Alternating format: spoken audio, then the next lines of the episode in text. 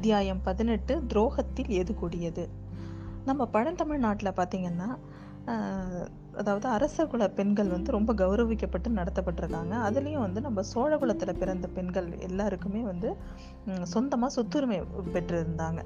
அவங்க ஒரு ஒருத்தவங்களுக்கும் அவங்க நிறைய கிராமங்கள் நன்சை புன்சை நிலங்கள் கால்நடை செல்வங்கள் இது எல்லாமே அவங்க பேரில் இருந்துச்சு. இந்த உடமையெல்லாம் அவங்க எப்படி உபயோகித்தாங்க அப்படின்னு சொன்னால் பலர் வந்து கோவிலுக்கு தங்கள் பெயரால் பலவித திருப்பணிகள் செஞ்சாங்க. இன்னும் நிறைய பேர் வந்து கோவிலுக்கு வந்து அதாவது தின தினப்படி கைங்கரியங்கள் நடைபெறுவதற்கு வந்து திருவிளக்கு ஏற்- ஏ- ஏத்துறதுக்கு எண்ணெய் மாலை மாலை புனை மா மாலையெல்லாம் இது இப்போ நந்தவனம் ஏற்படுத்துறதுக்கான செலவு அப்புறம் சிவனடியார்களுக்கு வந்து சாப்பாடு போடுற செலவு இந்த மாதிரி வந்து அதை வந்து செலவு பண்ணாங்க அதுலேருந்து வர வருமானத்தை. ஆனால் இது எல்லா அரண்மனை பெண்கள் எல்லாருமே வந்து ஆலய திருப்பணி அப்படிங்கிறது தான் அந்த நாட்களில் வந்து வழக்கமாக செஞ்சிட்டு இருந்தாங்க இந்த குந்த நம்ம குந்தவி திரா குந்தவி பிராட்டி மட்டும் பார்த்தீங்கன்னா வேற மாதிரிங்க அவ. அவ வந்து தன்னோட எல்லா வருமானத்தையும் வந்து ஆஹ், நோய்வாய்ப்பட்டிருந்தவங்களுக்காக செலவு பண்ணணும் அப்படின்னு நினச்சா. எ- நம்ம அப்பா நோய்வாய் நம்ம அப்பாவோட நோய் அதனால் அவள் வந்து மனசு இறங்கி அந்த மாதிரி பண்ணினாளா? இல்லை வந்து என்னன்னு தெரியல. ஆனால் நாடு ந- அந்த சோழ நாடு முழுக்க நிறைய தர்ம வைத்தியசாலைகளை வந்து வைக்கணும் அப்படிங்கிறது தான் அவளோட ரொம்ப பெரிய ஆசை. பழையாறையில் பராந்தக சக்கரவர்த்தியோட பேரால ஒரு ஆதூர சாலை ஏற்கனவே சொல்லியிருக்கான். ஆதூர சாலைன்னா வைத்தியசாலை ஒரு ஒன்று ஏற்படுத்தியிருக்கா. அதே மாதிரி தஞ்சையிலையும் தன்னோட அப்பா பேரால ஒரு மதுர சாலை அமைக்கணும் அப்படின்னு சொல்லிட்டு அதுக்கு வந்து குந்தவி தேவி ஏற்பாடு செஞ்சுருந்தாங்க. இந்த விஜயதசமி அன்னைக்கு அந்த வைத்தியசாலையை ஆரம்பிக்கிறதுக்கும் அதுக்குள்ளான சாசனங்களை எழுதி கொடுக்கவும் ஏற்பாடாக இருந்தது. அதுக்காக நம்ம தஞ்சை கோட்டையிலேருந்து பக்கத்தில் அது தஞ்சை கோட்டைக்கு பக்கத்திலேயே புறம்பாடி அப்படிங்கிற ஒரு இடத்துல ஒரு பெருமாள் கோவில் ஒன்று இருக்குது அந்த இடத்துக்கிட்ட தான் வந்து நம்ம ஆதுர சாலையோட ஆதுர சாலை அமைக்கிறதுக்கான எல்லா ஏற்பாடுகளும் ஏ- நடந்துட்டு இருந்தது அன்னைக்கு. அதுக்கு அந்த விழாவுக்காக நம்ம அரண்மனையில் இருக்கிற பெண்கள் எல்லாருமே அங்கே போகிறாங்க நம்ம குந்தவி தேவி அப்புறம் அரண்மனையில் இருக்கிற பெண்கள் எல்லாரும் பல்லக்கில் போகிறாங்க நம்ம பழுவேட்டரையர்கள் வந்து பின்னாடி யானையில் வராங்க. நம்ம மதுராந்தகர் பார்த்தீங்கன்னா வெள்ளை குதிரை மேலே ஏறி உட்கார முடியாமல் உட்கார தெ தெரிஞ்சும் தெரியாமலும் அவர் ஏதோ கஷ்டப்பட்டு வந்து சேர்றாரு. இந்த பக்கத்தில் தந்த பல்லக்கில் நம்ம நந்தினி தேவியும் வராங்க. இவங்க எல்லாரும் அரண்மனை பெண்கள்லாம் உட்கார்றதுக்காக அப்படின்னு சொல்லிட்டு தனியாக ஒரு இடம் வந்து ஏற்பாடு பண்ணி ஏற்பாடு பண்ணியிருக்காங்க. பொதுவாகவே அரண்மனை பெண்கள் உட்கார இடத்த ஒரு நீலப்பட்டு விதானம் அதாவது மேலே வந்து நீலப்பட்டு இருக்கிற மாதிரியான ஒரு இடத்த தான் வந்து அடிக்கடி அது மாதிரி செய்கிறாங்க அந்த மாதிரி ஒரு இடத்துல தான் பெண்கள் எல்லாரும் உட்காந்துருக்காங்க அப்போ வந்து ஃபஸ்ட்டு வந்து நம்ம ஒரு ஓதுவார் வந்து மந்திரமாவது நீரை வந்து வாசிக்கிறாரு. அதை வந்து ஃபுல்லாக யாழ் எல்லா ப இதுவும் சேர்ந்து பாட்டு கேட்கும்போது அப்படியே அந்த இடமே அவ்வளோ அமைதியாக இருக்குது அப்படியே ஒரு மாதிரி தெய்வீகமாக இருக்குது அந்த சூழ்நிலை. அந்த நேரத்தில் வந்து ரெண்டு பேர் மட்டும் பேசிக்கிட்டே இருக்காங்க. அது வேறு யாரும் இல்லை. நம்ம நந்தினி தேவியும் குந்தவி தேவியும் தான். நந்தினி தேவி அந்த நேரத்தில் எங்கே வாய்ப்பு கிடைச்சாலும் குந்தவி தேவியை குத்திக்கிட்டே இருக்கணும் அப்படிங்கிறதுல நந்தினி தேவி ரொம்ப கரெக்டாக ஆக்ட் பண்ணிட்டு இருந்தாங்க. நந்தினி தேவி என்ன பண்ணாங்க? என்ன இளவரசி இந்த இந்த மந்திரமாவது நீர் இந்த இந்த திருப்பதிகத்துக்கு வந்து ரொம்ப சக்தி இருக்கிறதா சொல்லுவாங்க. இந்த பாண்டிய மன்னரோட நோயையே இது தீர்த்துச்சாமே இந்த மந்திரம். ஆனால் இப்போ என்ன இதுக்கு என்ன சக்தி இல்லாமல் போயிடுச்சா? எங்கே இவ்வளவோ மருந்து மூலிகை என்னென்னவோ பண்ணியும் இந்த காலத்தில் எது செஞ்சாலும் சில பேருக்கு எதுவும் நம் குணமாக மாட்டேங்குது அப்படின்னு சொல்லி கேட்குறாங்க உடனே நம்ம குந்தவி தேவி சொல்கிறாங்க ஆமாம் ஆமாம் அப்போல்லாம் உலகத்தில் வந்து தர்மம் தர்மம் வந்து மேலோங்கி இருந்தது. அதனால் வந்து திருநீருக்கெல்லாம் சக்தி இருந்தது. இப்போலாம் உலகத்தில் பாவம் தான் அதிகமாக இருக்குது அதுவும் அரசருக்கு விரோதமாக சதி செய்கிற துரோகிகள் வந்து நாட்டில் அதிகமாயிட்டாங்க. அதனால தான் இந்த மந்திரம்லாம் வேலை செய்யவே இல்லை அப்படின்னு சொன்னான். நந்தினியோட முகத்தில் ஏதாவது மாறுதல் தெரியுதான்னு பார்த்தா அவள் அதுக்கெல்லாம் செய்கிறவளா என்ன? அப்படியா? அரசருக்கு விரோதமாக சதி செய்கிறாங்களா அவங்க கூட இந்த நாளில் இருக்கிறாங்களா? என்ன அவங்களாம் யாரு? அப்படின்னு சொல்லி கேட்குறா அதுதான் எனக்கும் புரிய மாட்டேங்குது. ஒரு சிலர் அவங்கள சொல்கிறாங்க ஒரு சிலர் இவங்கள சொல்கிறாங்க யார் என்ன தான் எதை எதை தான் செய்கிறாங்கன்றதை கண்டுபிடிக்கிறதுக்கு தான் நானும் கொஞ்ச நாள் இங்கே இருக்கலாம்னு முடிவு பண்ணியிருக்கேன் அப்படின்னு சொல்லி அவன் சொல்றா. நல்ல காரியம் செஞ்சீங்க. என்ன கேட்டால் நீங்கள் இங்கேயே தங்கிறது தான் நல்லது. இல்லைன்னா நாடே குட்டிச்சவராயிடும். உங்களுக்கு எந்த உதவி வந்து நீங்கள் வந்து கே கேட்டிங்கனாலும் நான் செய்யறதுக்கு நான் தயாராக இருக்கேன். எங்கள் வீட்டில் கூட ஒரு விருந்தாளி வந்திருக்கான். அவனும் உங்களுக்கு உதவி செய்வான் அப்படின்னு அப்படின்னு சொல்லிட்டு நம்ம நந்தினி சொல்றா. உங்க வீட்டுக்கு விருந்தாளியா? அது யாரு? அப்படின்னு கேட்குறா குந்தவி.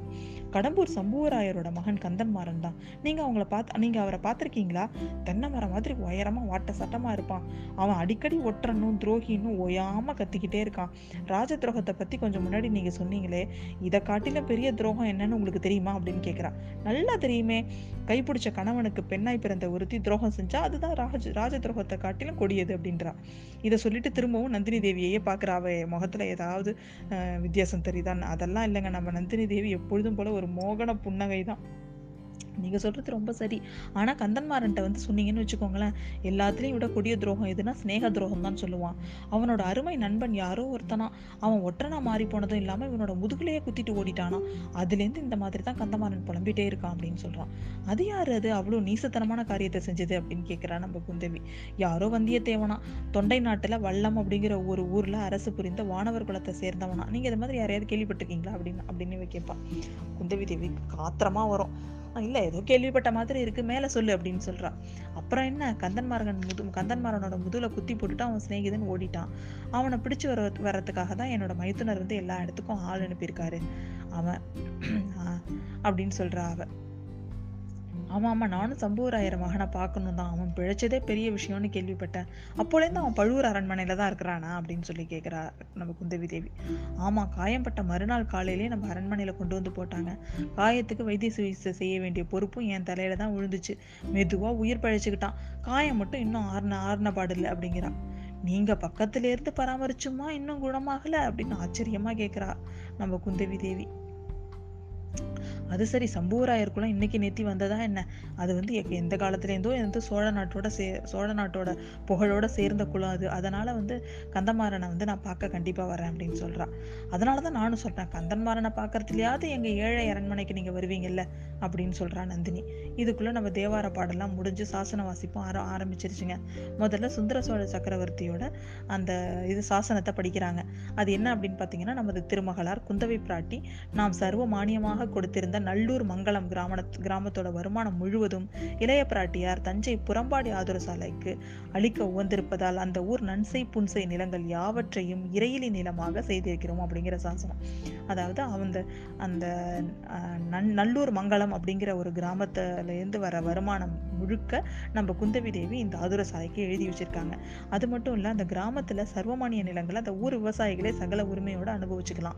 அதை வந்து என்ன பண்ணணும் அப்படின்னா வருஷத்துக்கு இருநூறு களம் நெல் வந்து அந்த வைத்தியருக்கு கொடுக்கணும். அது மட்டும் இல்லாமல் ஆதுர சாலையில் சிகிச்சை பெற நோயாளிகளுக்கு தினம் ஐம்பது படி பசும்பால் அஞ்சு படி ஆட்டுப்பால் நூறு இளநீர் அனுப்பணும் அப்படின்னு சொல்லிட்டு கருங்கல்ல செதுக்கப்பட்டிருக்கு. இதுக்கு கீழேவே எழுதியவன் பெயரும் எழுதினதை மேற்பார்வை செஞ்சவனோட பேரும் பொறிச்சிருக்கிறாங்க. இதெல்லாம் படித்ததுக்கு அப்புறம் அங்கே உள்ளவங்க அந்த அந்த நல்லூர் மங்கன கிராம தலைவர்கிட்ட அந்த கல்லை கொடுக்குறாங்க. அவங்க அந்த கல்லை எடுத்து ஒரு இது அங்கே நின்ன யானை மேலே ஏற்றி எல்லாரும் வந்து கோஷம் ஜெயகோஷம் போட்டுக்கிட்டே அங்கேருந்து போகிறாங்க மதுரை கொண்ட ராஜகேசரி சுந்தர சோழ சக்கரவர்த்தி வாழ்க அப்படின்னு சொன்ன உடனே பார்த்தீங்கன்னா எல்லா திசையிலையும் வந்து போட்டி போட்டுட்டு எல்லாரும் வாழ்க வாழ்கன்னு கத்துறாங்க. அடுத்தது வந்து வீரபாண்டியன் தலை கொண்ட வீராதி வீரர் ஆதித்த கரிகாலர் வாழ்க இளைய பிராட்டி குந்தவி தேவி வாழ்க இப்படிலாம் சொல்ல சொல்ல அப்படியே எல்லா இடத்துலேருந்தும் கோஷம் வந்து பயங்கரமாக பிளக்குது. கடைசியாக தனாதிகாரி தானிய பண்டார தலைவர் பெரிய பழுவேட்டரையர் வாழ்க அப்படின்னு சொல்லவும் அப்படியே குறையுதுங்க. தஞ்சை கோட்டை தலைவர் சின்ன பழுவேட்டையர் வாழ்க அப்படின்னு சொல்லவும் கொஞ்சம் அந்த பழுவூர் வீரர்கள் மட்டும்தான் அந்த கோஷத்தை செஞ்சாங்க தவிர கூடியிருந்த பொதுமக்கள் அதிகமாக அதில் கலந்துக்கவே இல்லை. அப்பயும் பழுவூர் இள இளையராணியோட முகத்தை பார்த்து பார்க்கணும்னு குந்தவை குந்தவை பார்க்குறா. ஆனால் அவளால் பார்க்க முடியல. ஆனால் நம்ம குந்தவி தேவி மட்டும் ஆதித்த கரிகாலனோட பேர் சொல்லக்குள்ள நம்ம நந்தினியை பார்த்துருந்தான்னு வச்சுக்கோங்களேன் அவளுக்கே பயம் வந்திருந்தாலும் வந்திருக்கும். அப்படி இருந்ததுங்க அவ முகம். அடுத்தது என்ன நடக்குதுங்கிறத அடுத்த அத்தியாயத்தில் பார்க்கலாம்.